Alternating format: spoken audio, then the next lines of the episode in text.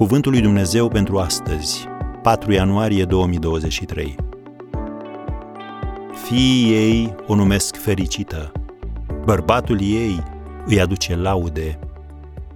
Proverbele 31, versetul 28. Mamelor, sunteți o binecuvântare. Când vorbim despre mame, acest anunț de la fișierul unei biserici spune totul. Dacă evoluția este adevărată, cum se face că mamele au în continuare tot două mâini? Acum, serios vorbind, mamelor, astăzi ne oprim să vă arătăm respect și să vă spunem cât de mult vă apreciem. Probabil că uneori vă întrebați dacă ceea ce faceți contează cu adevărat. Munca voastră nu se termină niciodată.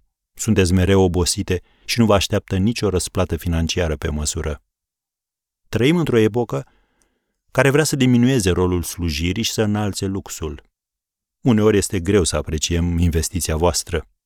Dar ascultați. Dumnezeu spune că sunteți foarte prețuite de El și că pruncii voștri sunt cele mai prețioase daruri din partea sa, cum scrie în Psalmul 127, versetul 3.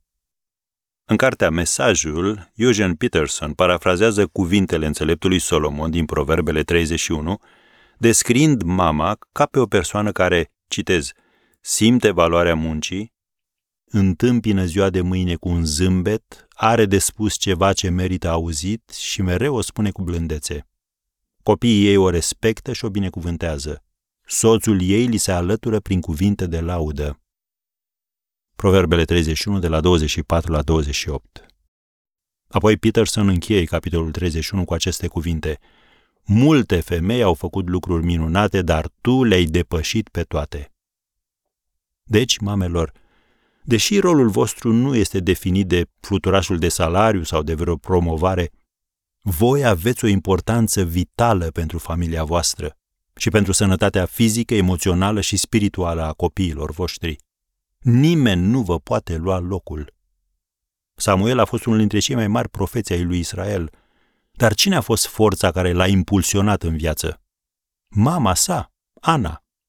Când s-a născut Samuel, ea a spus, vreau să-l dau Domnului. Toată viața lui să fie dat Domnului. Scrie în 1 Samuel 1, versetul 28. Mamelor, voi contați mai mult decât vă dați seama. Dumnezeu modelează liderii de mâine prin mâinile voastre. Să vă binecuvânteze Dumnezeu, Tatăl Domnului nostru Isus Hristos.